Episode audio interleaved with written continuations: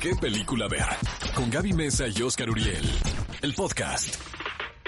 Amigos, estamos de regreso. Esto es ¿Qué película ver? Un programa de Cinépolis por XFM 104.9. Les cuento, mira, ahora sí que yo confieso A ver. que ¿qué película crees que fui a ver?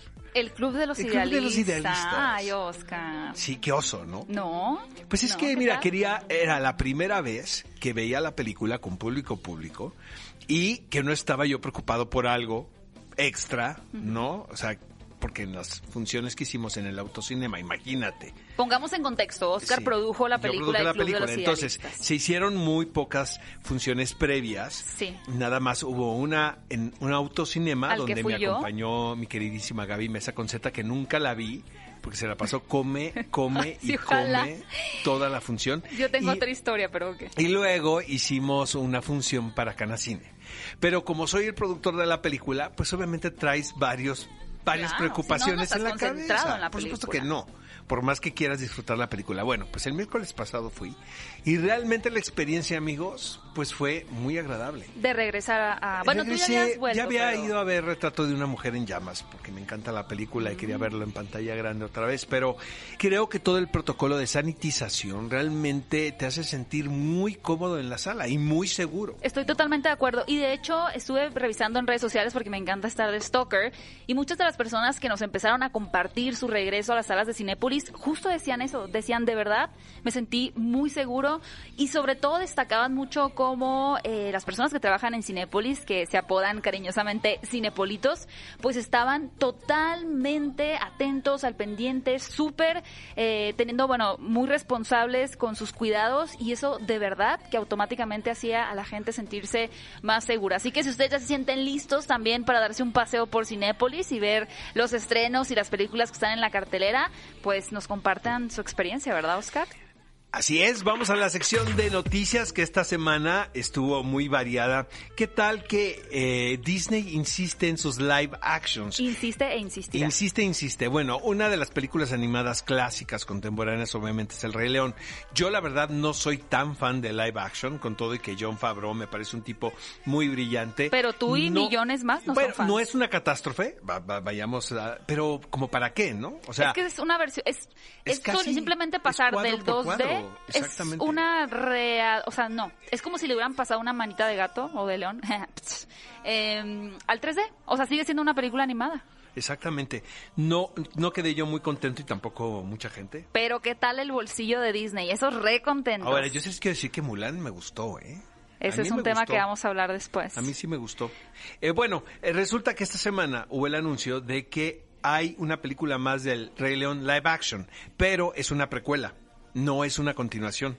Lo que puede estar interesante aquí es que el director es Barry Jenkins, el mismo claro. de Moonlight. Finalmente siento que es un autor, antes que nada, quien tiene una visión. Ojalá y los productores dejen que el director pueda plantear, ¿no? Una idea clara cinematográfica. Porque siento que el problema que tenía John Favreau es que estaba muy casado con ser fiel al clásico. Cualquier cosa que cambiaras, se te iba, sabes que se te iba a venir el mundo Yo creo que es de los live actions más fieles, de hecho. Por ejemplo, porque Aladdin se tomaba más libertades. Totalmente de acuerdo. Ojalá, y vuelvo a decir esto, que la precuela live action que se está pretendiendo hacer del Rey León sea una película pues más independiente, que no esté tan casado con lo que estamos acostumbrados a ver. ¿No? Exactamente. Bueno, compártanos su opinión sobre esta nueva película live action del Rey León. ¿La irían a ver o no, amigos? Ay, Manifiéstenlo ahorita en las redes sociales. Hoy, este pasado miércoles 30 de septiembre, fue el cumpleaños número 28 de Erra Miller. Así que, a propósito de ello, como ya lo saben, es él quien da vida al personaje de Flash dentro del universo de DC Comics. Y esta película que se viene de Flash, dirigida por Andy Muschietti, el argentino que también nos trajo la película de It, el payaso, estas nuevas dos entregas, pues cada vez se está incorporando e incorporando a más personas en el elenco. Pero no son personas, o bueno, actores eh, random, ¿no? Sino que son actores quienes ya anteriormente habían pertenecido a una película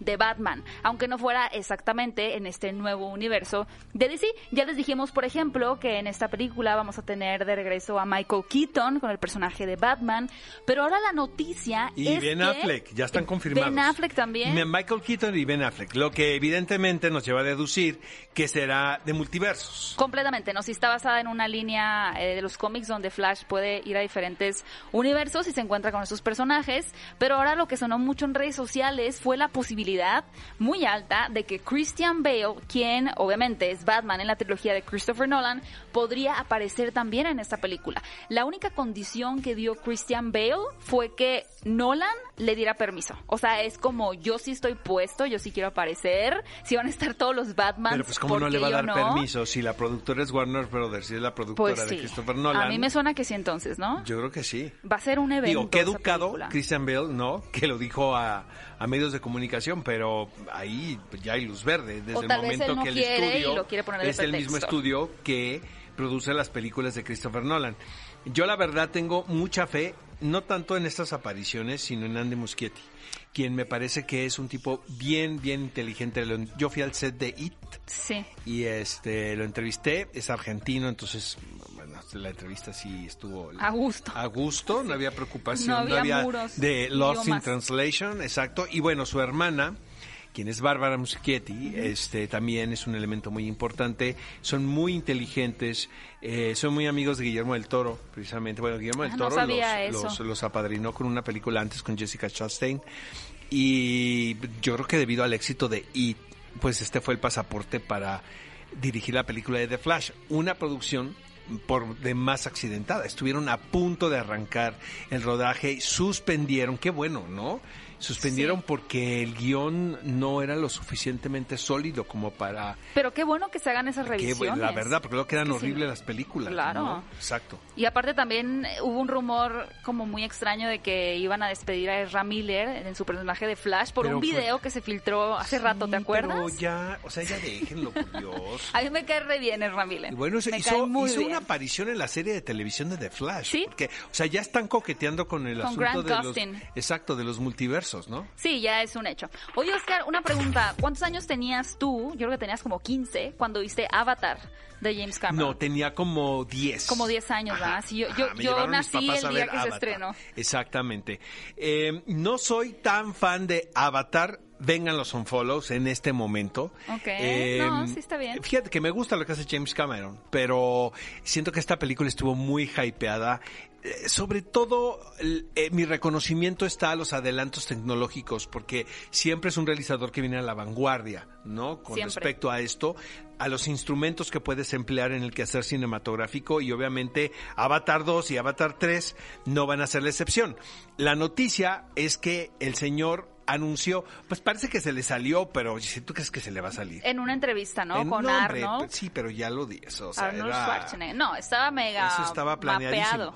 Ya anunció que Avatar 2 se- concluyó el rodaje y el 95% de Avatar 3, porque las películas las realizó, como dicen los norteamericanos, back to back, Simultáneamente. que ya hace, hace 13 años del estreno de la primera película y yo creo que, que James Cameron, el director, ya está así como esas carpetas de computadora que uno le pone como de opción final, opción final, final. Opción, ahora sí, esta sí es opción final. Así nos ha traído con las secuelas de Avatar, pero bueno, tentativamente la, la secuela Avatar 2 llegaría en diciembre del 2022 y la tercera parte por allá en el 2024. A ver Y si todavía nos dan trabajo aquí ya para anunció este que hay 4 y 5, amigos. Así es que Ah, abróchense los cinturones. Avatar 4 dice que se va a estrenar el 18 de diciembre del 2026.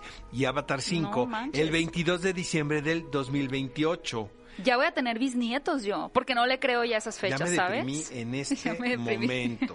Bueno, amigos, como ustedes bien saben, también regresa Sam Worthington en el rol de Jake y Soy Saldana como Neytiri.